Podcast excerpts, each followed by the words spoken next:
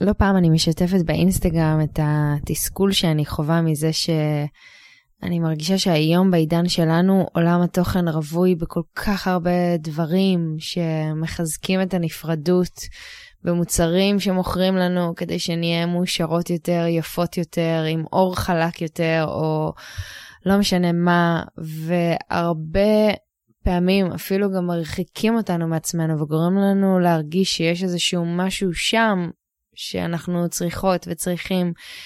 ופתאום בתוך, ה... בתוך המרחב הזה, פתאום לפגוש אישה שמציעה או מזמינה להתבונן אחרת. וואו, זה מרחיב לי את הלב כל כך וזה דבר ענק בעיניי. וממש התמזל מזלי להיפגש, לא ברור איך, בפעם הראשונה, עם יערה בן בנישתי, שהיא אישה חכמה ואמיצה ומעוררת השראה ומרגשת אותי בדרך שבה היא הולכת ובאופן שבו היא חיה.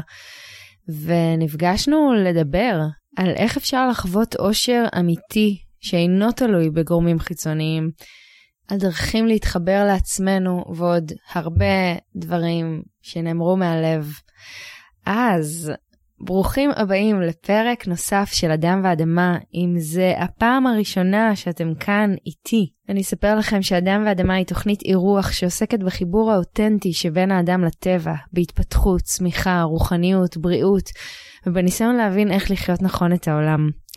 אני רוני אוחנה, אני יוצרת את הפודקאסט אדם ואדמה, יוצרת תוכן ומורה ליוגה.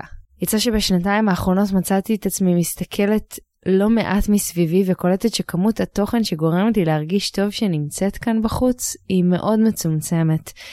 וממש תקופה ארוכה שבער בי הרצון להנגיש החוצה מידע שפשוט לא נמצא פה מספיק לתחושתי. שהוא במקום להפחיד אותנו, ממש יאפשר לנו לחיות כאן חיים הרבה יותר הרמוניים, שלווים ומחוברים גם לעצמנו וגם לטבע. ובדיוק מתוך זה הגיע הפודקאסט, מתוך השאיפה לתת פה פלטפורמה שתוכל להעניק לנו כלים לממש את שיא הבריאות הפיזית והנפשית שלנו. אני באמת מאמינה שזה אפשרי כל עוד ניתן את התנאים הנכונים והמאפשרים ביותר לגוף ולנפש שלנו. וככל שאני לומדת וחוקרת יותר, אני מבינה כמה השפעה יש לאורח חיים שלנו על הבריאות והשמחה שלנו. אז אני שמחה שאתם כאן, ממש. זאת הזדמנות עבורי להגיד לכם תודה על השיתופים ועל המילים הטובות והנעימות, וגם להזכיר שיצא ניוזלטר חדש לאדם ואדמה, הוא חינמי לגמרי והוא מכיל בתוכו מדיטציות מוקלטות, מאמרים ושיתופים מהלב ומתכונים ועוד מלא דברים נפלאים. אם אתם רוצים להיות חלק, פשוט תכתבו לי את המייל שלכם וזה יהיה אצלכם. ויאללה, בואו נתחיל. בפרק הקרוב אני מארחת את יערה בן בנישתי. יערה חיה כבר ארבע שנים עם בן זוגה אור בתאילנד. היא מתעסקת באופנה מקיימת, צרכנות מודעת, צמצום בזבוז מזון, טבעונות ועוד כל כך הרבה דברים שמטיבים איתנו ועם העולם. אז תהנו מלא ותספרו לנו איך היה.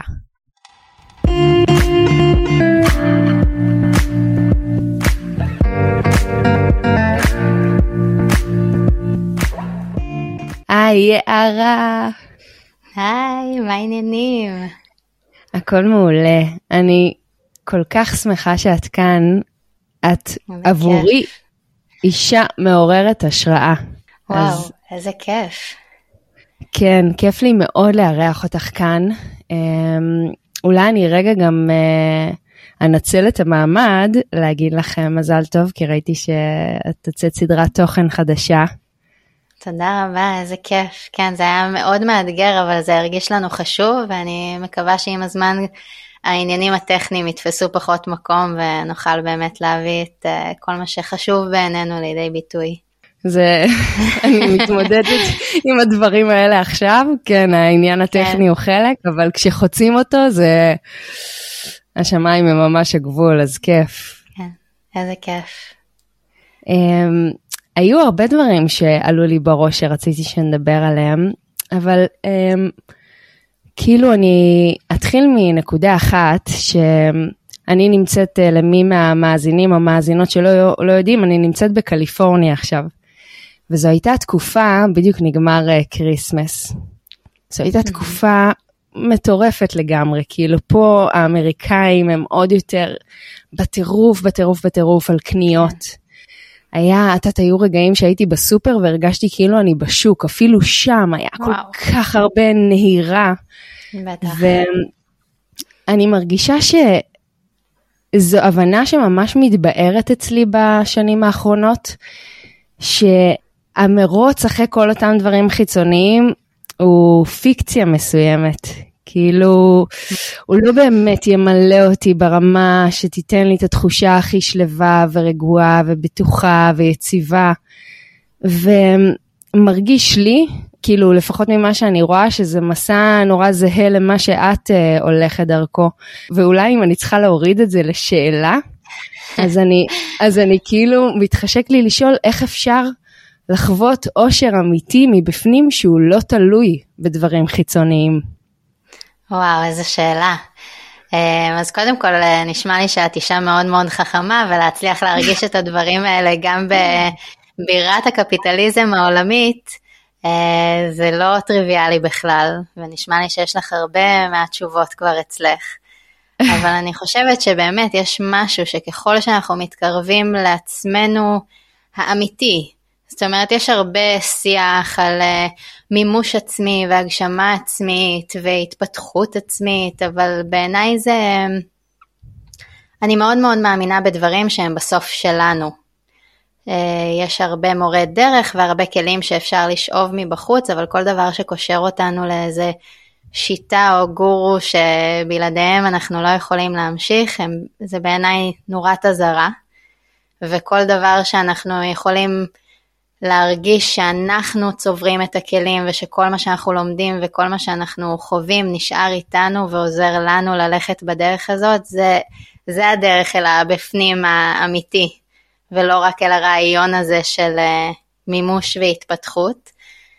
ו, ואני חושבת שכשבאמת עושים את זה ומתחילים לזקק מה נעים לנו, מה משמח אותנו, למשל אצלי, um, כשרק עברנו, אני חיה בתאילנד, כבר ארבע שנים, וכשרק עברנו לפה לא היה לי שום כוונה ששום דבר ישתנה.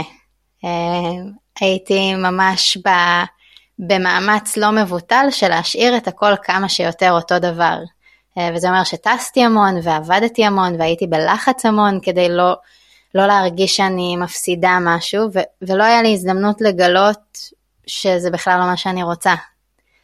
וכשהתחילה הקורונה ולא יכולתי לטוס, אז אחרי שהבנתי שגם אני לא אוכל לאלץ את זה בשום דרך אחרת, אז לא הייתה לי ברירה אלא לחשוב אם זה בכלל מה שאני רוצה, ולמצוא אלטרנטיבות גם פשוט כי הסיטואציה חייבה אותי.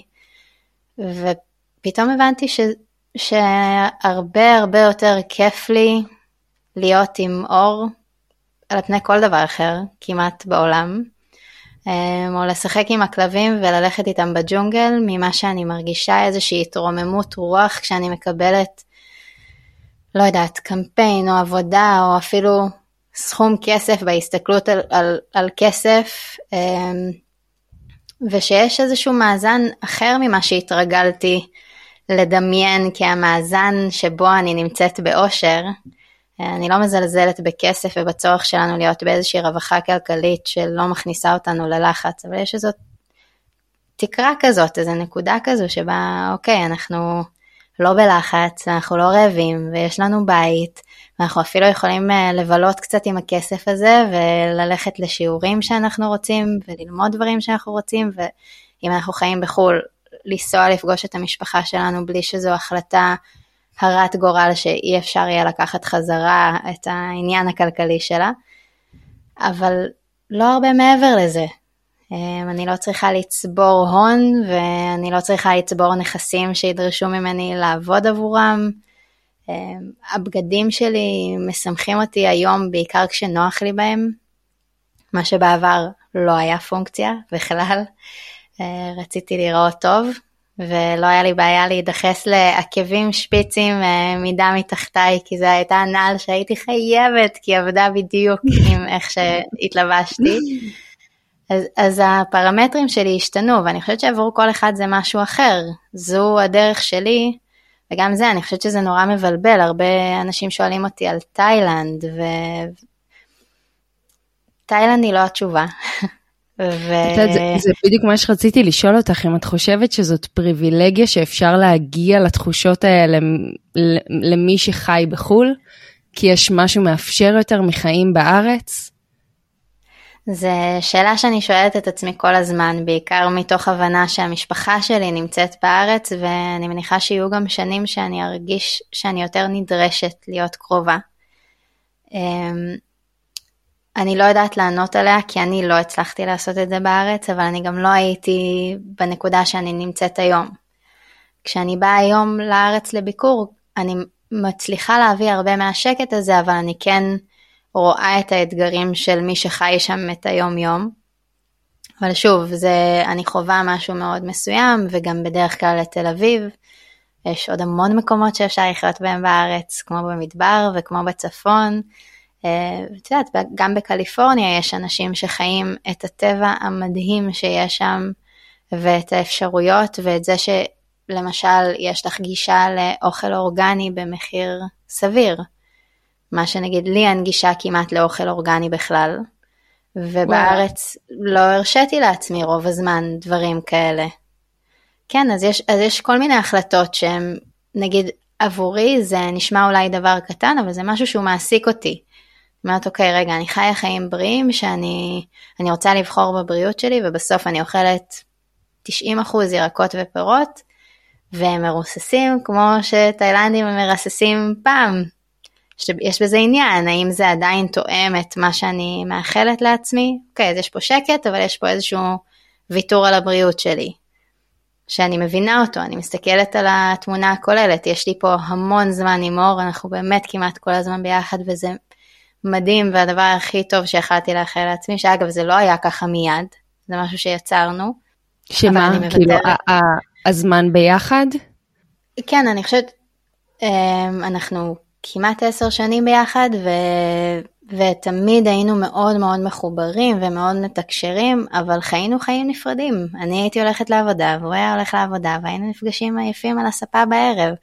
ובחופשות לא היינו מתווכחים אפילו פעם אחת ואמרנו וואו איזה טובים אנחנו כשאנחנו באמת ביחד ורגועים אבל טוב זה חופשה זה לא החיים האמיתיים. ואז הבנו שאוקיי רגע אבל כל המתחים האלה וכל החיכוכים האלה הם קשורים לזה שאנחנו לא בדיוק באלמנט שלנו שאנחנו יוצאים החוצה ושמים את כל האנרגיות בחוץ. בעבודה ובאנשים אחרים ובכסף ובהתקדמות ו- ואיפה אנחנו בתוך הדבר הזה.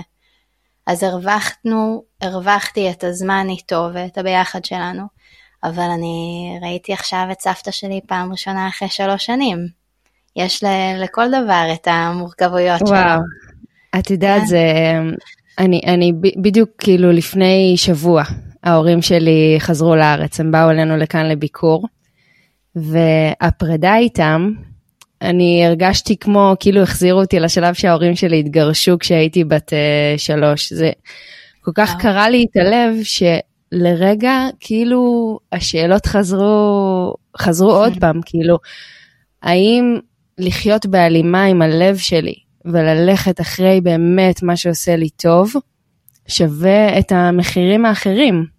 עכשיו, את יודעת, אני ואת מדברות על חיים רחוק מהמשפחה, אבל כל אחד ואחת ואיפה שזה תופס אותה, אחת נכון. הולכת עם הלב שלה בזה שהיא מוותרת על אה, לימודים מסוימים שההורים אה, נורא דוחקים, או לא משנה מה, mm-hmm. וזו שאלה, כאילו, את יודעת, האם, האם המחיר הוא שווה את ההליכה אחרי ה...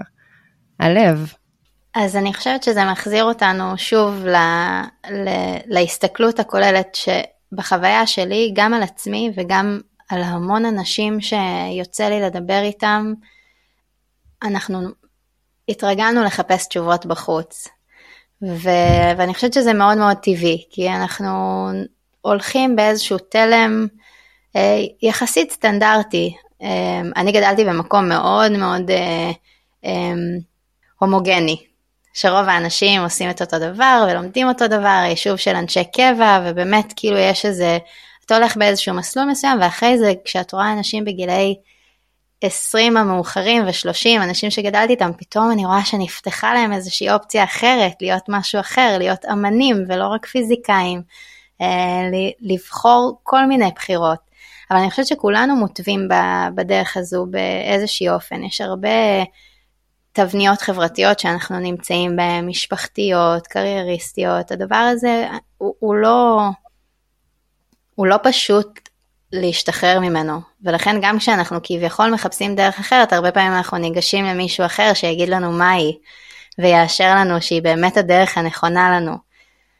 אבל שוב, התשובות נמצאות אצלנו וכל אחד מאיתנו רוצה משהו אחר ומתאים לו משהו אחר, ואני חושבת שזה חשוב למצוא את האמצע הזה, ואני בטוחה ש, שבדיוק זה מה שאת מנסה לייצר, ואני יודעת שזה מה שאני מאחלת לעצמי כל יום מחדש לייצר, את האמצע בין לשאול ולהיות בבחירה ולוודא שמה שאני עושה היום אה, עדיין תואם את היומיום שלי ולא איזושהי החלטה שהתקבלה בעבר על רעיון מסוים, אבל גם לחיות בשלווה עם ההחלטות שכן התחברו, התקבלו כבר והתחברו לחיים שאני חיה היום. אני לא רוצה לקום כל בוקר ולשאול את עצמי, האם אני במקום הנכון? האם אני עושה את מה שאני רוצה? האם אני עובדת יש איזשהו אוטומט שהוא בריא לנו, איזושהי זרימה של החיים שהיא נוחה, היא מייצרת שקט, היא מפנה מקום לחשוב גם ולחוות את כל מה שכבר יצרנו. וזה זה משהו עוד... שהיית שואלת את עצמך בתקופה ההיא? כמו שסיפרת על הנקודה שממנה התחלת את כל הדבר הזה, היית שואלת את עצמך את השאלות האלה? אני חושבת שלא האמנתי שיש דרך אחרת. הייתי oh. בקצה השני, לא בא לשאול כל יום, אלא בא להיות באוטומט גם כשהוא לא משרת אותי. כי אז, ככה אז זה. אולי, אז אולי נהיה רגע שם, כי אני חושבת ש... בדיוק, אני חושבת שהמון, המון, וגם חלקים ממני באיזשהו אופן עדיין שם. ומרגיש לי, כן. בא לי שנלך ביחד את הדרך הזאת. מהמקום הזה, להבין איך, איך בעצם מתחילים, איך הראייה מתחילה להיפתח גם לאופקים האלה. אז, אז קודם כל אני רוצה להגיד שאני אה, אני גם, ואני חושבת שכולם מוארים ככל שיהיו ו, ומאוזנים ככל שיהיו, יש אתגרים, זאת אומרת אין לי איזה אמת מוחלטת שכל יום אני קמה בבוקר ואני משוכנעת שאני בדיוק בדיוק באלמנט שלי. אבל כן, יש לי יותר ביטחון כי אני, כי אני בריאה, ואני מאושרת, והזוגיות שלי טובה, ואני נהנית מיחסים עם אנשים שאני פוגשת, ואני מרגישה שאני חיה בשפע מאוד מאוד גדול, ושאני מאוד נהנית מהיומיום שלי. אני חושבת שזה הרבה אינדיקציות שכל יום אה, מאשרות לי את הבחירות שקיבלתי, ואני כן זוכרת ש, שזה לא תמיד היה ככה. אז עבורי מאוד מאוד אהבתי תמיד את מה שאני עושה, ובאמת אני אמור הרבה שנים, הרבה לפני שאנחנו בתאילנד, ומאוד מאוד אהבתי גם אותו, אבל לא, ממה, לא הרגשתי שאני מממשת את האהבה הזאת. גם עם המשפחה שלי, אגב, שזה גם מה שהקל עליי לבחור לחיות mm. בחו"ל. הייתי רואה אותם, את יודעת, כל משפחה פעם בשבוע בשישי. Uh, הייתי מגיעה מאוד מאוד עייפה והייתי ממש מחכה שתיגמר הארוחה ללכת לישון על הספה.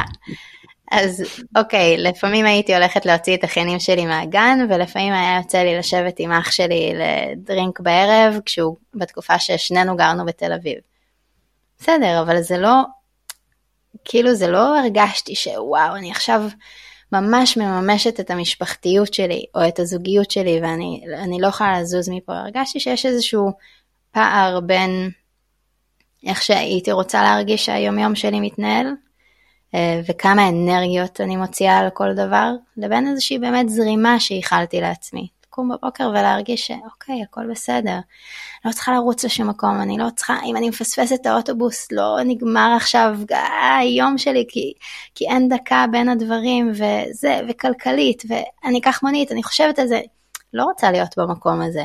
אז, אז היה לי איזושהי הבנה שאוקיי, זה לא המקום שאני רוצה להיות בו, אבל שוב, לא, לא הכרתי הרבה אלטרנטיבות בחוץ, ו, ואני חושבת שככה התחלתי לחפש פנימה, כי לאף אחד אחר לא היה את התשובה בשבילי. לא ראיתי מישהו ואמרתי, כזה אני רוצה. את יודעת, זה, זה, זה מצחיק, כי זה ממש שני קצוות מרגיש. בין המקום של להיות בו באיזושהי רווחה טובה כזאתי, ומקום נכון ומדויק, כאילו כמו שאת מתארת שאת מרגישה, לבין תקופה שבה הרגשת שאת אולי, לא יודעת, אני מקווה שאני לא מכניסה מילים לפה, אלא כאילו רחוקה מעצמך, או, או, או מחפשת, או נמצאת שם בחיים שהם עיסוק מאוד שונה מאיפה שאת נמצאת היום. ואני מנסה להבין מה, מה היה שם באמצע. אז, אז אני חושבת שבאמת, גם זה לא שהרגשתי רחוקה והיה לי רע, ושאת הקצוות אני חושבת שאנחנו יודעים לעשות יותר טוב. כשהכול קורס, כשאנשים חוטפים התקף לב, כשאנשים חולים, כשהזוגיות מתפרקת, כשמפטרים אותך מהעבודה, אוקיי, כל המערכות נכנסות ל-fight or flight ואנחנו מוצאים פתרון ומוצאים את הדרך שלנו, ובאמת הרבה אנשים מצליחים לקחת את זה גם למסלול אחר. אני חושבת שהקונץ, שה... החוכמה בשביל באמת לחיות בשלום ובאושר, זה, זה לא לחכות לרגע הזה. ואני הייתי בנקודה ש... שיכלתי להמשיך מאוד מאוד בקלות את החיים שחייתי, את יודעת, היו לי חיים מאוד מאוד פריבילגיים. אני לא חושבת שהיה לי רע, או שהייתי במקום שהייתי חייבת שינוי, אבל כן, משהו פנימי הרגיש לי לא מסונכרן. וכשהייתי במצבים אחרים שהם שונים מהיומיום שלי, כמו באמת חופשה, אמרתי, אוקיי, זה לא, זה לא המלון המפואר שעושה לי שמח. זה לא ה... ה... לא יודעת, איזושהי חוויה מאוד מאוד אקסטרימית, זה לקום בבוקר ו... להיות נטולת לא דאגות. למהר. כן, פשוט לא למהר. ולשבת ולבהות בטבע, ולקרוא ספר, כל מיני דברים שאמרתי, אוקיי, רגע, זה דברים פשוטים. הם לא דורשים ממני המון יכולות כלכליות, או... אני יודעת לעשות את זה, אני יודעת לקרוא, אני יודעת לפתוח את הספוטיפיי ולשמוע פודקאסט, למה אני לא עושה את זה? כי אני ממלאה את היומיום שלי באיזושהי התקדמות אל עבר משהו שהוא בכלל לא החלום שלי. אז רגע, איך אני מפנה זמן וחוזרת לדברים שבאמת עושים לי טוב, לא שהם איזשהו רעיון של איפה אני אמורה להיות, כי איקס שנים עבדתי ככה וככה ואני כבר במסלול הזה וזה הדבר הנכון לעשות עם ההתקדמות שהייתי איתה. וואו, זה... אוקיי, כמה דברים רצים לי בראש, אבל אני רוצה לשאול אותך, את חושבת שזה משהו ש... איך אני אגיד את זה? כאילו אם, אם, אם אפשר לחיות חיים כאלה רק אם יש לך גב כלכלי. קודם כל אני חושבת שכל השיח על הבחירה, אה, לכולנו יש בחירה בכל נקודה שאנחנו נמצאים בה, אבל כל השיח על בחירה הוא פריבילגי. כשאני אומרת שאני רוצה לבחור אורגני, זו פריבילגיה שיש לי, בין אם יש לי אותה ממשית כי אני חיה במקום שיש בו אורגני, ובין אם אני יכולה להרשות לעצמי כלכלית. אם אני רוצה שהחיים שלי יהיו יותר אווריריים, אם היו לי ארבעה ילדים ואני מגדלת אותם לבד, זו לא פריבילגיה שיש לי, אני יכולה לקבל כל מיני בחירות אולי בתוך המציאות שאני נמצאת בה, אבל אה, כל, ה, כל הדבר הזה, לבחור בטבעונות זה איזושהי פריבילגיה. להגיד שאני חיה עם בן זוג שאני יכולה להיות איתו 100% מהזמן, זו פריבילגיה. גם יצרתי אותה בכל מיני בחירות וברצון שזה יהיה הדבר הכי חשוב ומרכזי בחיים שלי ולשים את זה לפני הכל, אבל עדיין יש פה בכל דבר פריבילגיה, חד משמעית, גם האומץ להגיד אוקיי אני נוסעת ואני לא יודעת איך זה יהיה והיה לי אקסלים שאמרתי אוקיי גם אם אני עכשיו לא מכניסה כסף איקס זמן הכל בסדר אז יש לי את האיקס זמן הזה להחליט. זה נוצר גם מהרבה בחירות שקיבלתי במהלך החיים, אף פעם לא הייתי בזבזנית, אף פעם לא קניתי uh, מותגי יוקרה ולא השקעתי את הכסף שלי בדברים uh, כאלה חומריים, גם כשכן הייתי מתלבשת וכולי, וכן שמתי כסף בצד והשקעתי אותו בדברים כאלה ואחרים.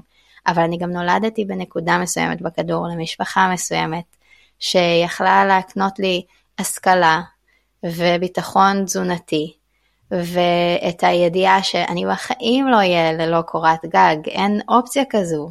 בכל מצב שאני לא אהיה, גם אם היום אני אהיה בשום דבר ולא תהיה לי שום אה, אפשרות לקלקל את עצמי ולדאוג לעצמי.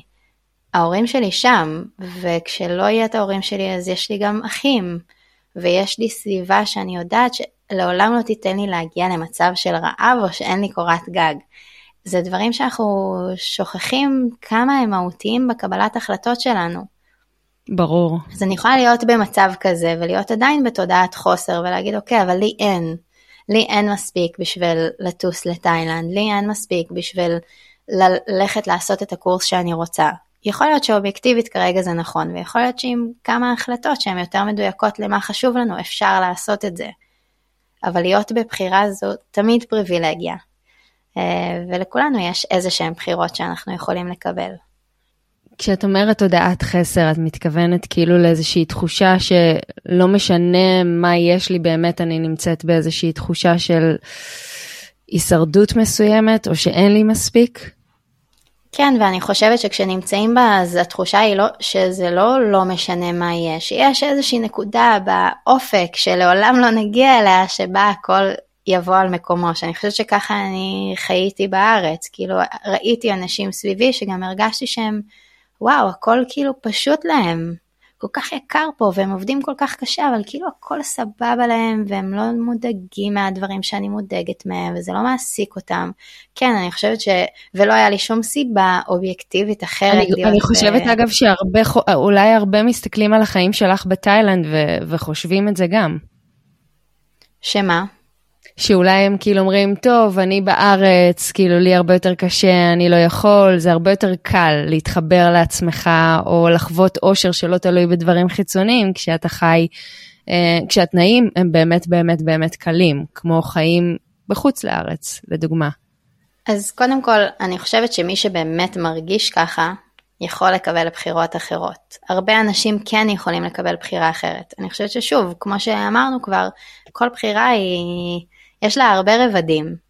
זה גם לא יותר קל לחיות בחו"ל, זה גם לא יותר פשוט לחיות רחוק מהמשפחה, לשלם את הביטוח בריאות הפרטי, אה, לשלם על טיסות כשרוצים לבוא לבקר.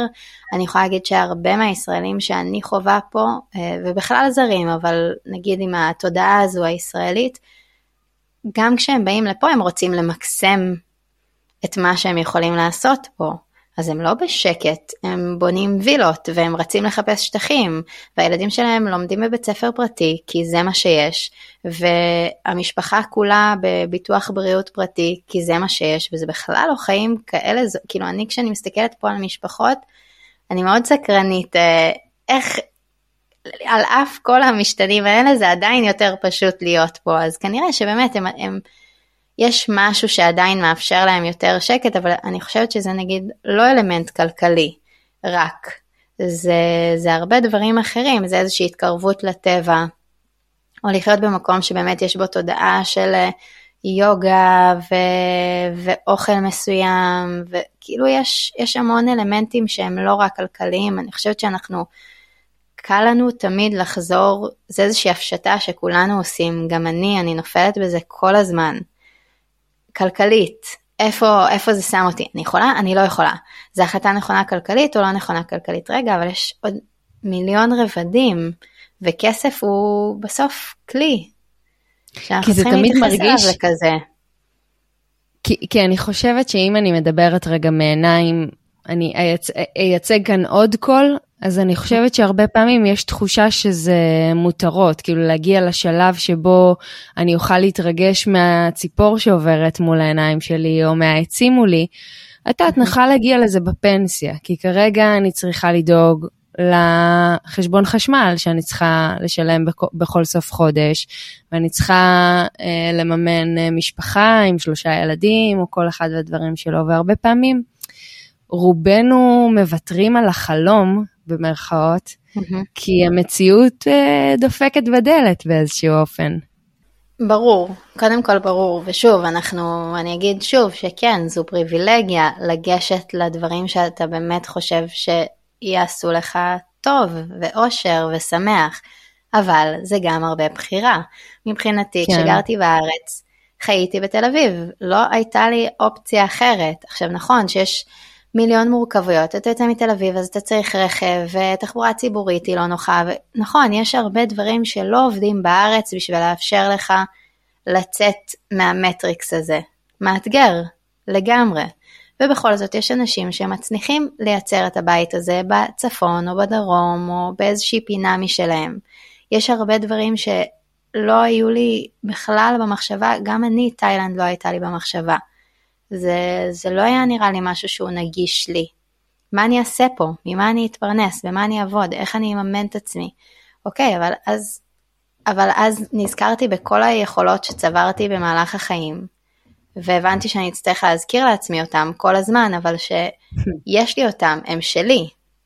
כל הדברים שלמדתי, כל הדברים שעשיתי, כל מערכות היחסים שיצרתי, כל היכולות, כל הדברים שעוד בכלל לא גיליתי שאני יודעת לעשות, הם שלי. יהיו לי עוד כל מיני דרכים לממש את עצמי. עכשיו נכון, אפשר לחכות לפנסיה, אני לא חושבת שבפנסיה משהו נפתר באיזשהו אופן אחר.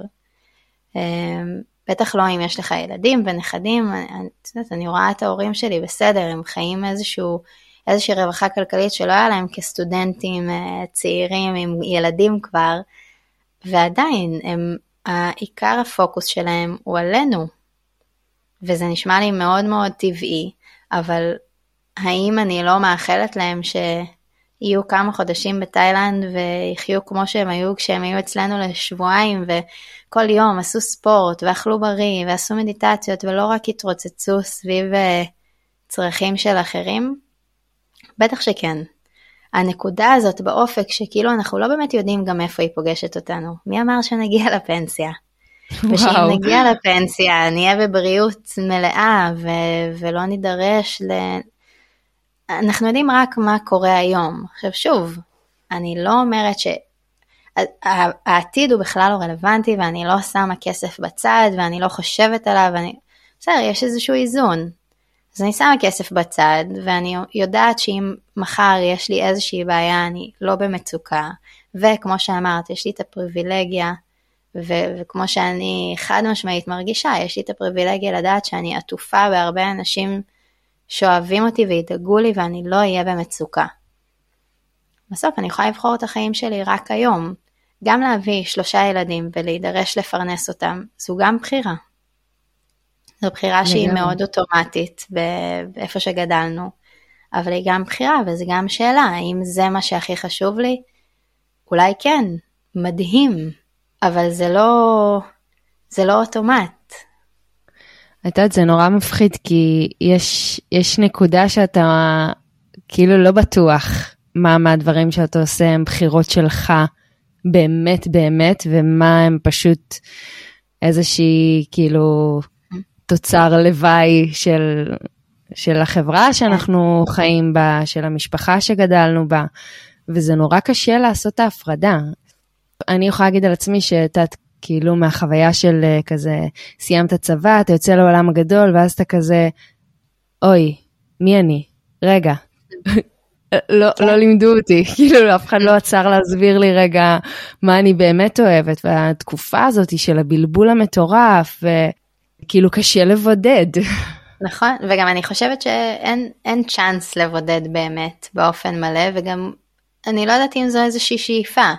כן, יש לנו הרבה הבניות חברתיות שגדלנו לתוכם אה, במשפחה שלנו, איפה שגדלנו, איפה שהיינו בצבא, עצם זה שזו השאלה הראשונה שאנחנו שואלים, קובעת מאוד איך אה, הדברים נראים אחרת.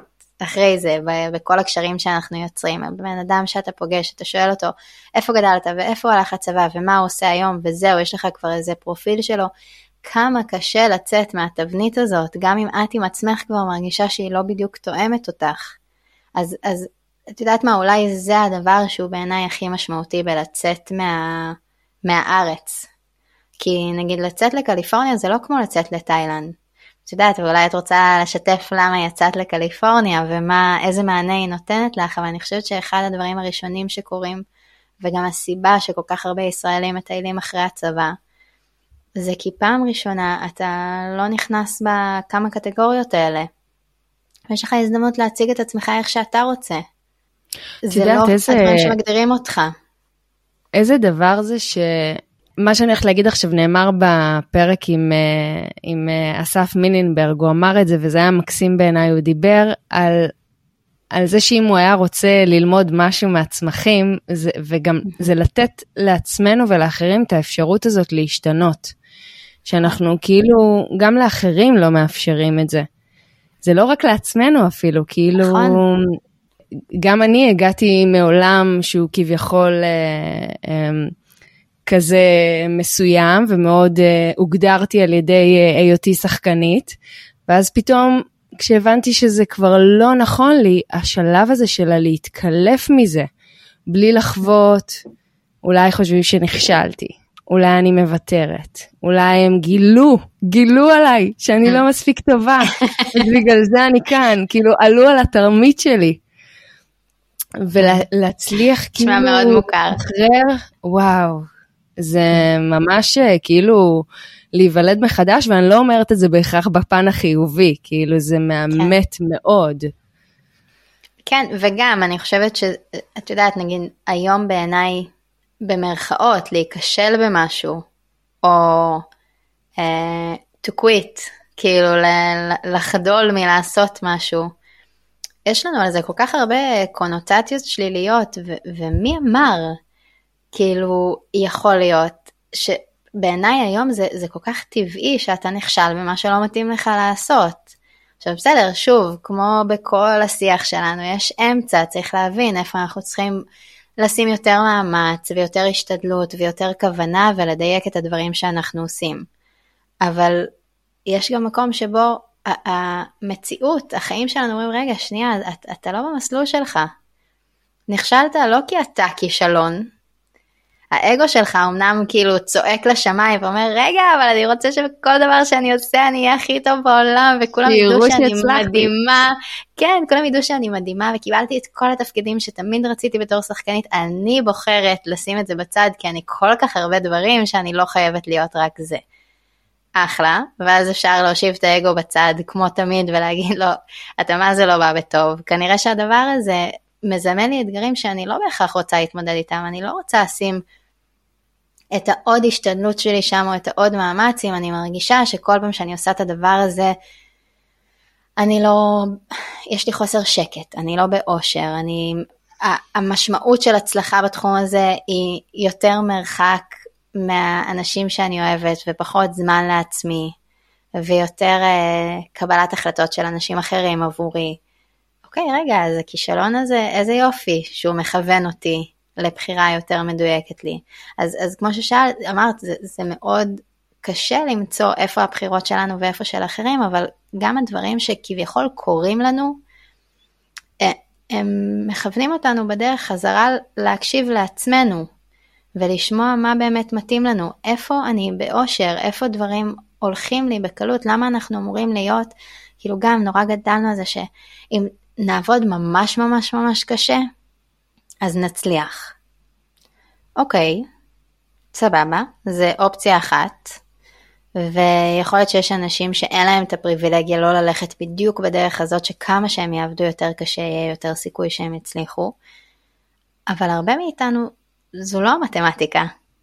אם אנחנו נדייק יותר את איפה שאנחנו שמים את האנרגיה שלנו ונמצא יותר את, את הנתיב שמתאים לנו ולא נתיב שמישהו אחר יצר עבורנו, בהרבה פחות מאמץ אנחנו יכולים לגלות הרבה יותר שפע. את יודעת, זה... מגניב. ממש, ו- ואני, כאילו זה מתחבר לי ל... התחלנו את זה מה... מה... איך לבודד את זה, מהקולות שלי לקולות של אחרים, אני חושבת שאחד הקולות שיושבים כאן זה לא לפרוש, זה את התחלת משהו, את עושה אותו עד הסוף, ואת מתק... נכון. מתקדמת בכל הכוח, בדיוק כמו איפה למדת, מה עשית בצבא ואיפה טיילת אחרי. אז התחלת ללמוד משהו, אז את לומדת אותו עד הסוף, ולבוא ולשנות עכשיו, זה... אני, אני יכולה להגיד מהחוויה האישית שלי, המפגש מול עצמי היה לי אפילו יותר קשה מהמפגש מול הסביבה. כאילו, הביקורת העצמית של, של פרשת, שאת uh, משנה, שאת זה, זה, זה מה שבעיקר uh, כזה כן. מערבב. אז אם חוזרים לאסף, שהפרק איתו היה נהדר והוא בכלל איש שכיף לשמוע. הטבע, אני חושבת שלא סתם כשאנחנו יוצאים לטבע ואנחנו עוברים לחיות במקומות שהטבע יותר זמין לנו ואנחנו יותר בקרבה אליו ואנחנו מסתכלים עליו, אז, אז הוא מזכיר לנו את כל הדברים האלה. אנחנו לא אמורים להיות כל הזמן בפריחה ואנחנו לא אמורים להיות כל הזמן בהישרדות. יש איזשהו נתיב שאנחנו צריכים למצוא לעצמנו. לי יש עץ בחלון בחדר שינה, שיש לו איזשהו שלב בשנה שהוא עובר תוך פחות מחמישה ימים מלהיות ערום לחלוטין, כל פעם אני, כל פעם, כל שנה אני כאילו אומרת, אוי, הוא מת, הוא מת, אין עליו כלום, אין אפילו עלה אחד, הוא נראה עצוב ויבש, ואני אומרת, אולי ישרפו, אולי זה, ואז אחרי יום יש לו ניצנים כאלה ורודים, זוהרים, שאני לא מבינה מאיפה זה מגיע, כי אחרי זה הוא עץ ירוק, וזה צומח ממש תוך חמישה ימים, כל העץ ירוק לחלוטין, מלא חיים, וגם כשהוא נושר זה בדיוק אותו דבר, תוך יומיים אין עץ, אני, אני כל פעם לא מאמינה לדבר הזה, ואני אומרת, אוקיי, רגע, שנייה, הדבר הזה קורה, אנחנו משתנים כל הזמן, יש לנו מקום לגלות ו, ולהסתכל באמת איך כל הצמחים מוצאים בדיוק את הדרך שהם נכנסים בסלע, עוטפים אותו, מגיעים למקור מים שלהם, מסתדרים עם כל הצמחים האחרים. כן, יש, איזשהו, יש איזושהי אמת בטבע שאנחנו לא חיים אותה. ואז זה נורא קשה לזכור שהיא פשוט מתקיימת, בין אם אנחנו נענים לה או לא. את יודעת למה? אני פתאום כאילו תוך כדי ש, שדיברת, עלה בתוכי איזה, איזה הבנה שאולי אולי זה, אולי זה הלמה שלי.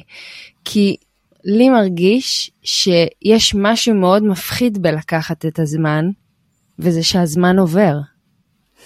כי, כי, כי אה, לא יודעת, אולי אני, אולי אני כבר אהיה מבוגרת מדי לעשות את מה שרציתי, או אני מפספסת הזדמנויות, או את יודעת, כאילו לעצור עכשיו את החיים ולהתחיל להאט את הקצב.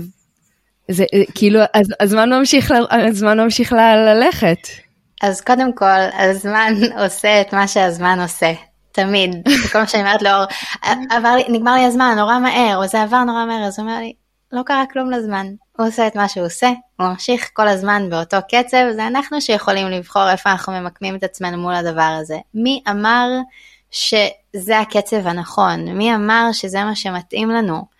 זה שזה מתקיים סביבנו, אוקיי, זה מתקיים סביבנו, שוב, גם בעולם שאנחנו גדלנו בו, כשאנחנו יוצאים החוצה ורואים תרבויות אחרות, בחירות אחרות, אנחנו מבינים שהרבה דברים מתקיימים. והרבה כן. התנהלות אחרת עם הזמן ועם היעדים ועם המשימות.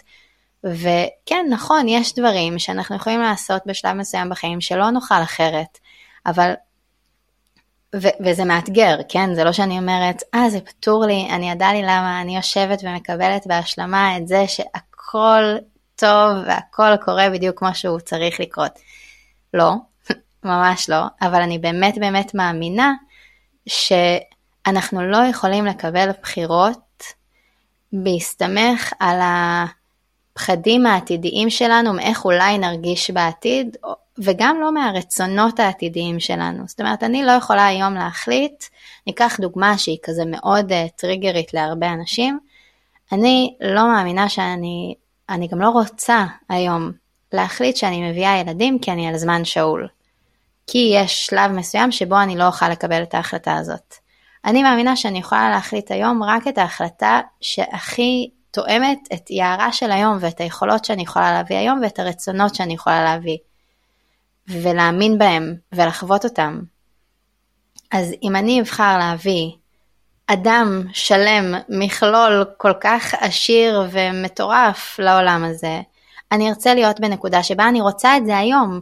לא שאני מוכנה לעשות את זה היום ומשלמת את המחירים כרגע, כי בעתיד אולי הייתי מתחרטת שלא. אני לא חושבת שאנחנו גם, כאילו יש בזה איזושהי יוהרה. מי אמר שאם אני אעשה ילדים אני לא אתחרט בעתיד? נורא קשה להגיד את זה, זה כאילו, אסור להגיד את זה. ואני גם לא מאמינה, אני מאמינה שאת יודעת, אם אתה עושה את הדבר הזה, הוא הופך להיות הדבר הכי גדול בעולם. אבל האם זה אומר שזה, שזה בהכרח הדרך שלי ושזה מה שאני חייבת לעשות בשביל להרגיש את המימוש הזה? אולי מחר אני ארגיש שכן, היום אני מרגישה שלא. אם אני ארגיש שכן בגיל 50, אוקיי, אני אצטרך לפתור את, ה... את החוסר הלימה הזאת בדרך אחרת. ואיך את מתמודדת ש... בינתיים עם, עם תחושות של חרטה? אמ, אני מנסה לחשוב מתי פעם אחרונה הרגשתי שאני מתחרטת. אמ, פעם זה היה לי ממש קל לשלוף לך את, ה... את הפעם האחרונה. ואני חושבת שהיום אני מרגישה ככה בעיקר כשאני עדיין נמצאת באיזושהי סיטואציה שאני מרגישה שלמישהו חיצוני יש שליטה עליה ושהיא לא בחירה שלי. כמו למשל לא לראות את סבתא שלי כי קורונה ואי אפשר לנסוע. גם שם, אגב, יש לי, היו לי המון בחירות. יכולתי לנסוע ולהחליט שאני נתקעת בארץ, יכולתי להחליט שאני עושה מה שצריך בשביל לעשות את המעברים האלה ואת התנועות האלה.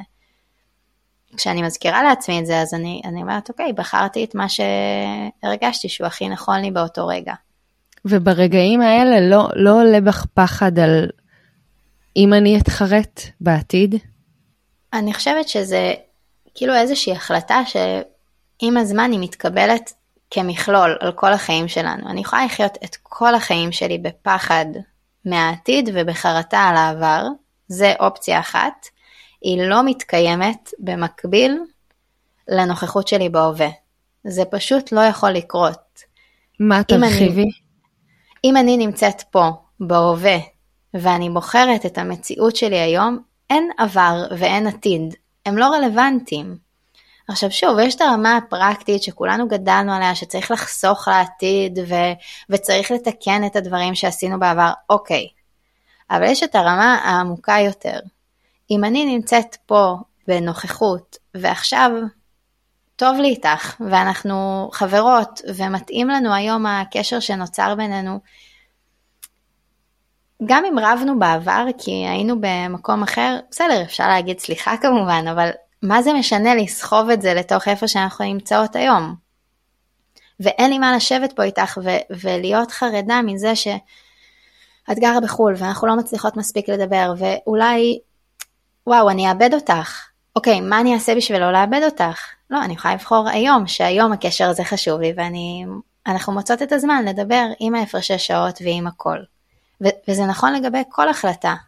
זה נכון לגבי מה אנחנו רוצים ללמוד, וזה נכון לגבי במי אנחנו מקיפים את עצמנו. אנחנו יכולים לבלות את האנרגיות שלנו, להשקיע אותם עכשיו, במה שקורה, ולחוות את החיים שלנו, ואנחנו יכולים אה, לבזבז אותן על דברים ש, שקרו כבר בעבר, ושאין לנו באמת יכולת לשנות, או על דברים דמיוניים שאולי יקרו בעתיד, אף אחד מאיתנו אה, יודעת, אלא אם כן יש מכשפות uh, בקהל, אנחנו לא באמת יודעים מה יקרה בעתיד.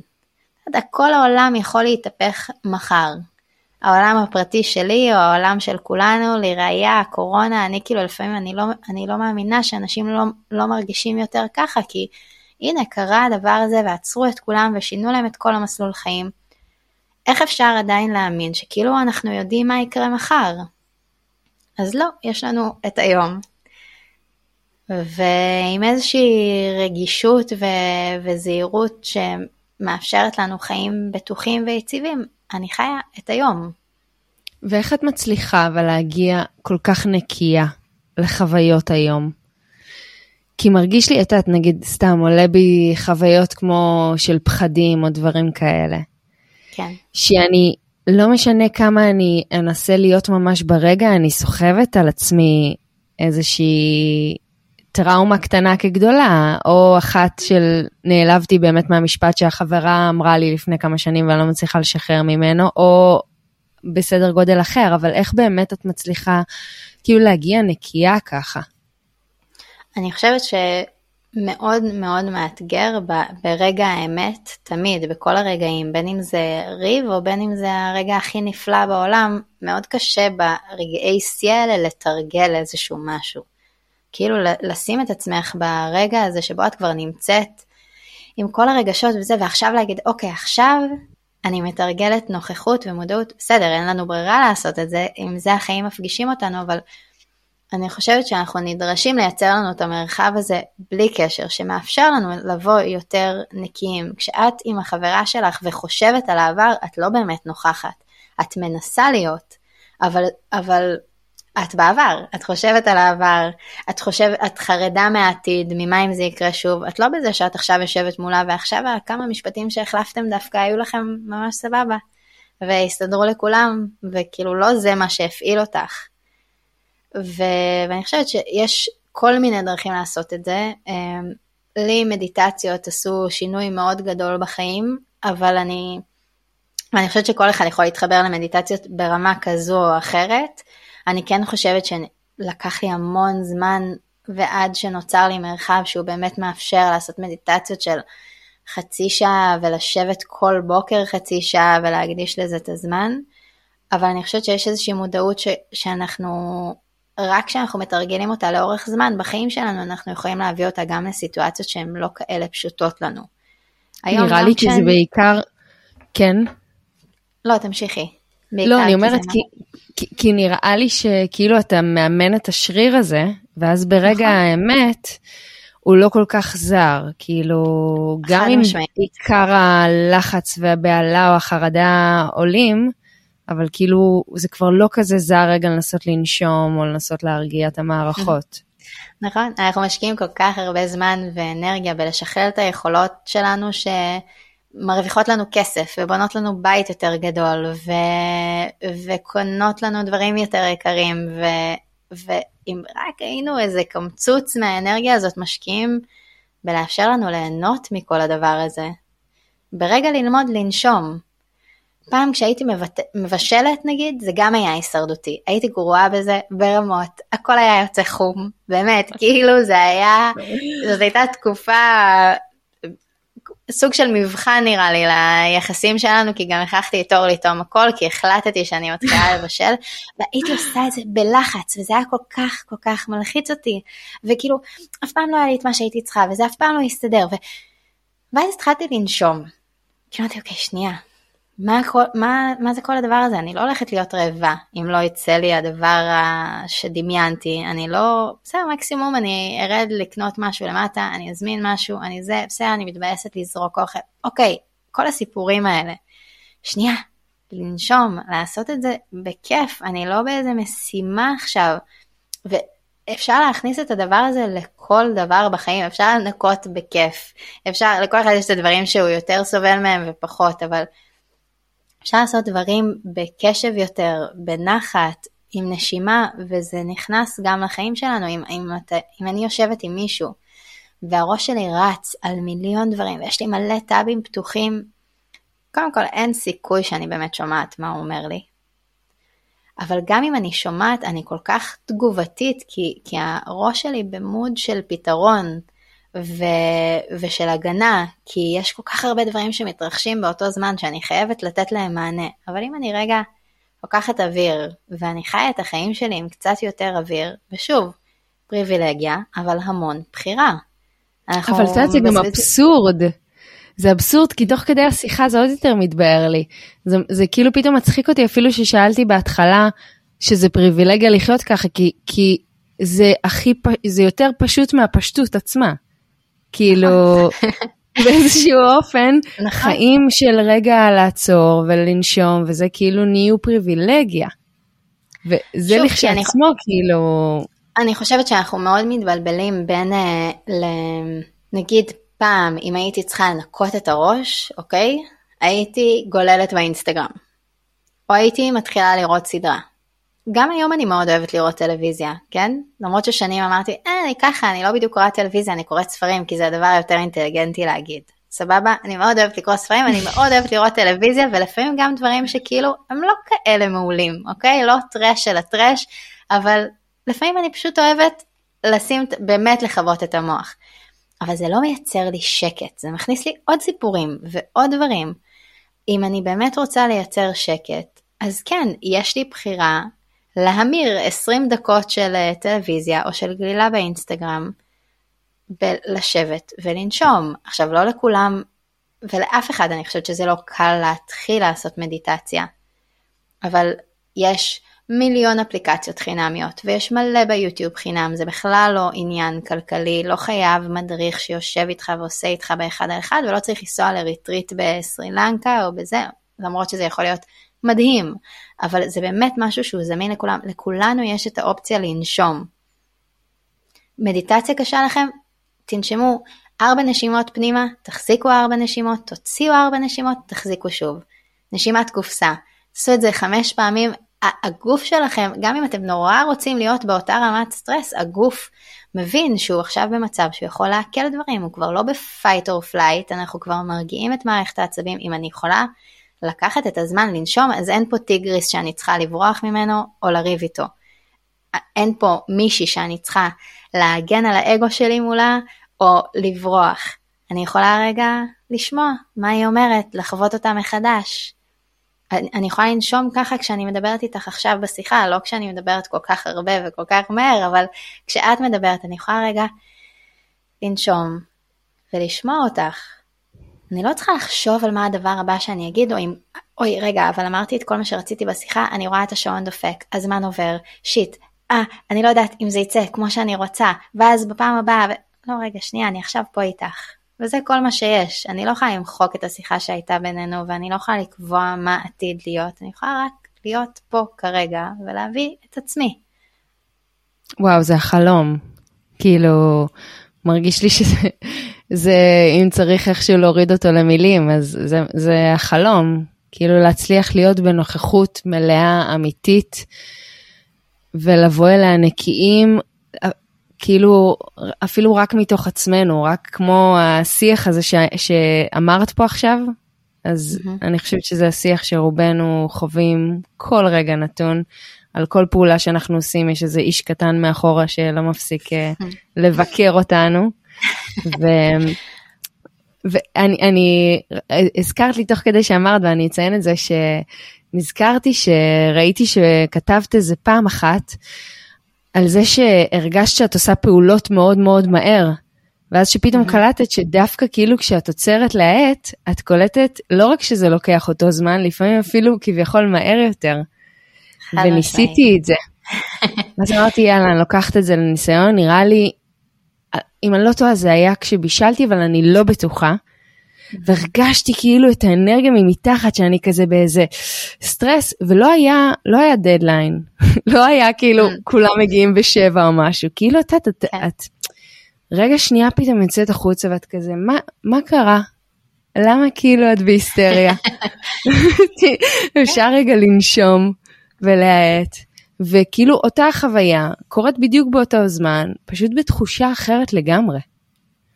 נכון. אז אנחנו, אנחנו יצורים של הרגלים, ואנחנו גם מרגילים את עצמנו לרמת סטרס מסוימת, והיא כביכול משרתת אותנו בכל מיני מצבים, כמו באמת כל המצבים האלה עם הדדליינים, ו- ו- ובאמת, אם חוזרים קצת לישראל, אז אני חושבת שאם אנחנו מודעים לזה או לא, אנחנו חיים איזשהו טמפרמנט מאוד מאוד גבוה.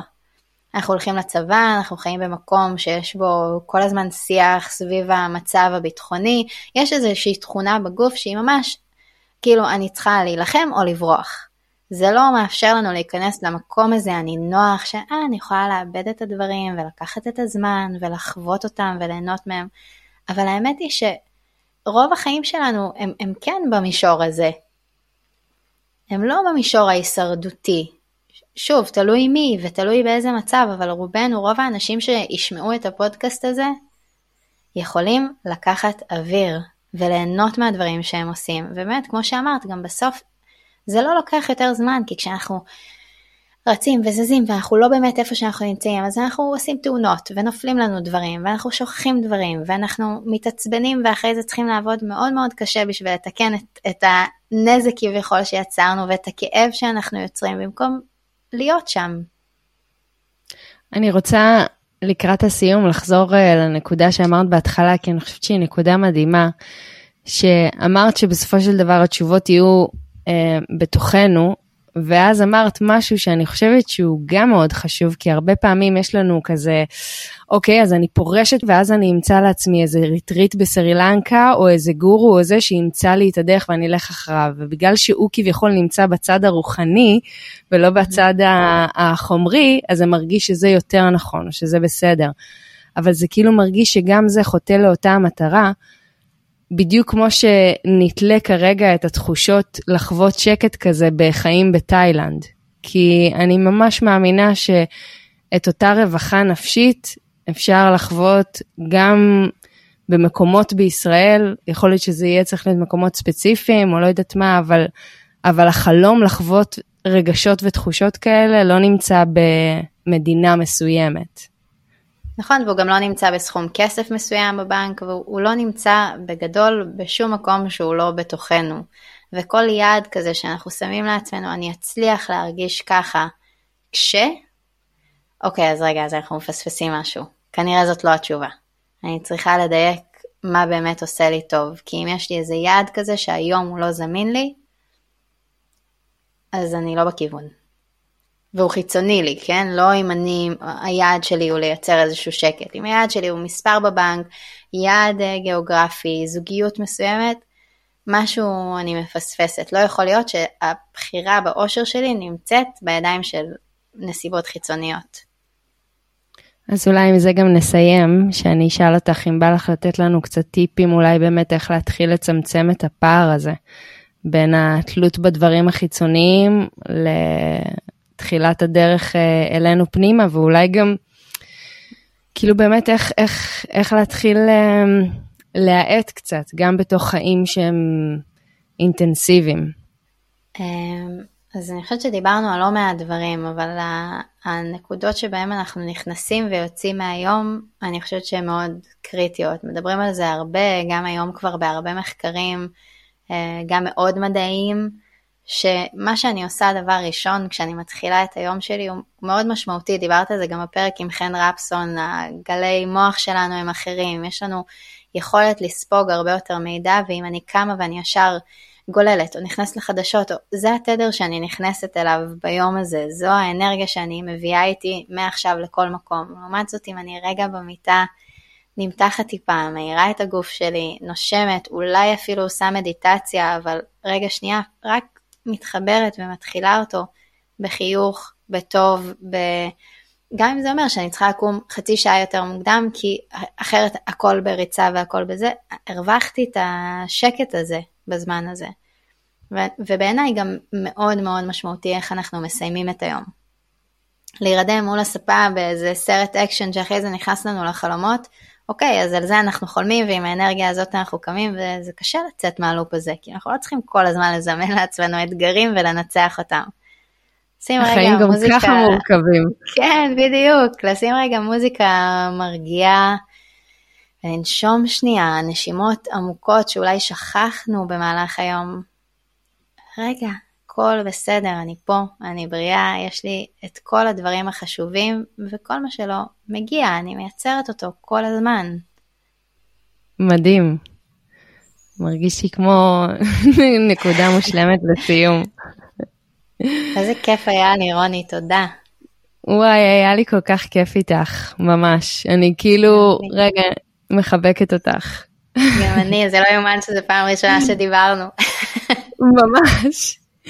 אבל את יודעת, זה לא באמת פעם ראשונה. זה לא. בכאילו. כן. כן. די, אנחנו כבר מכירות. ברור. בפנוכו. לגמרי. אבל ממש תודה ששיתפת איתנו את הדרך בכזו אותנטיות וכנות ועם לב פתוח ומלא פעמים תוך כדי שדיברת, עצרתי ונשמתי. אז אני כן. שואבת ממני, שואבת אליי את האנרגיה וממשיכה, לוקחת אותה איתי ללילה. איזה כיף. תודה רבה רבה רוני. אז תודה שנשארתם ונשארתן איתנו עד עכשיו. אני אגיד שאם נהניתם מהפרק ואהבתם ומצאתם בו ערך, אז יהיה ממש נפלא אם תחלקו ותפיצו אותו הלאה למי שהתוכן הזה עשוי להיות רלוונטי, גם לא עולה. ואם אתם רוצים להצטרף לניוזלטר, כמו שאמרתי בהתחלה, תרגישו חופשי לכתוב לי, ושיהיה לכם המשך בוקר, צהריים, ערב, נעים, ונתראה בפרק הבא.